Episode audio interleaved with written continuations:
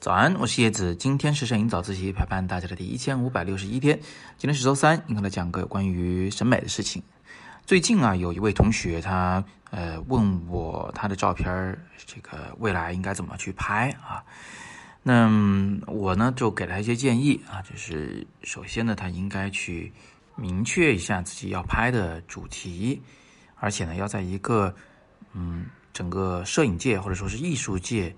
所能够读得懂的语境下来表达他的主题，也就是说呢，也不建议他自说自话的去呃表达。这个建议的后半截我们先不管啊，就是前半截就是要找到自己一个确切的主题来拍摄呢。这个事儿，我想今天给大家延展讲一下啊，因为我其实还碰到了另一件事，就是在微博上有一位嗯网友啊给我发来几张照片，希望我给他评个分。我当时的回复里就在说。我说照片这个事儿吧，很难评分。你说说八十分、九十分、七十分这种东西，它对于一个照片来讲，嗯，它不是这么去下定论的啊，因为它不是理科，它不是数学，它没有说绝对的一百分这个标准，也没有说是哪一项没做好就一定不及格。我举一些例子啊，就比如说，呃，如果你一张照片的这个曝光不对，我在上面给你摆一张我的曝光不对的照片啊。呃，有高光曝光过度了，但是这张照片我自己非常喜欢它啊，我相信也有很多人是喜欢它的。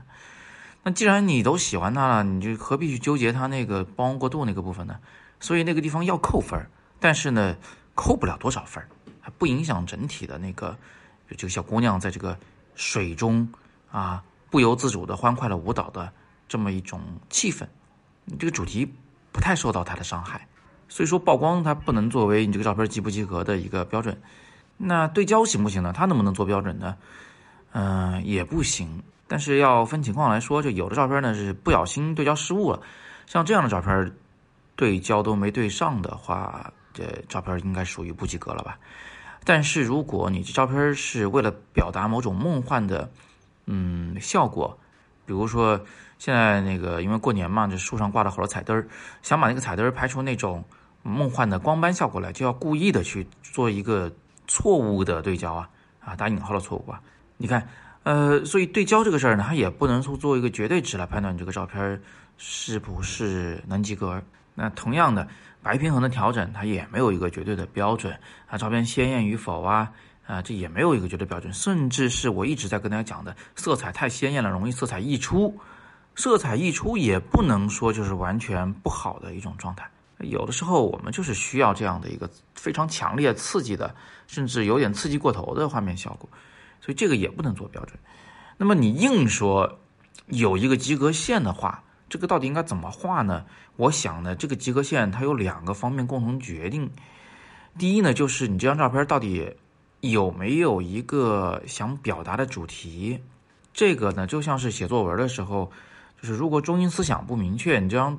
作文可能就基本上是，啊，怎么说六十分以下了吧？如果按，呃，考试判卷的话，啊，所以这个事儿挺重要，就主题一定要明确。但这个主题不一定很深啊，就是不一定什么，哎呀，揭露人性的东西不必要啊。有时候就是啊，真美是吧？这个世界真好看，那个小鸟真可爱，这种主题也是可以的。你不就是抒发一下你对这个世界的热爱嘛？这至少也是个主题，是不是？就是说，你至少能说得清楚，你到底为什么要拍这张照片？拍这照片目的是什么？你想表达什么啊？非常重要，这个字啊，表达。那另外一个方面就是及格线的另外那一半啊，应该怎么算呢？应该算是整张照片的啊构图也好，光线也好，色彩也好，再加上什么相机的操作，所有所有这些东西加在一起，它是否和谐的啊？或者说是是否非常恰当的去表达了这个主题？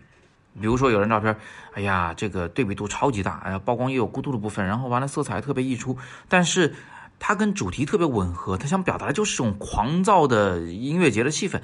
那么这样一来，这种画面效果啊，呃，它诸多缺点就突然变成了优点，或者说是非常恰当啊，恰当是针对这个主题而言的。所以这些东西它本身没有一个绝对的标准，是正是邪，是对是错。但是呢，呃，他们合在一起，在跟主题去做这个比较、去做联系的时候，你就会看出来他们到底是帮了忙了还是帮了倒忙了，啊，大概就这么回事儿。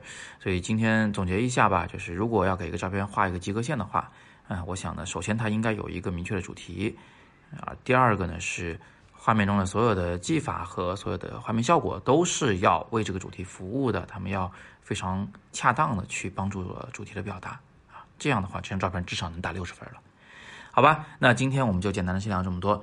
有的同学呢，可能呃摄影还没有完全入门，如果你想学点入门技巧的话，想轻松一点，但是又把知识学到手的话，还可以点今天的阅读原文。我特别给你推荐我录制的叶子的摄影入门课，几乎是手把手的在教你怎么样用好相机，怎么样拍出漂亮的照片来。啊，这课上的轻松，而且也很容易见成效。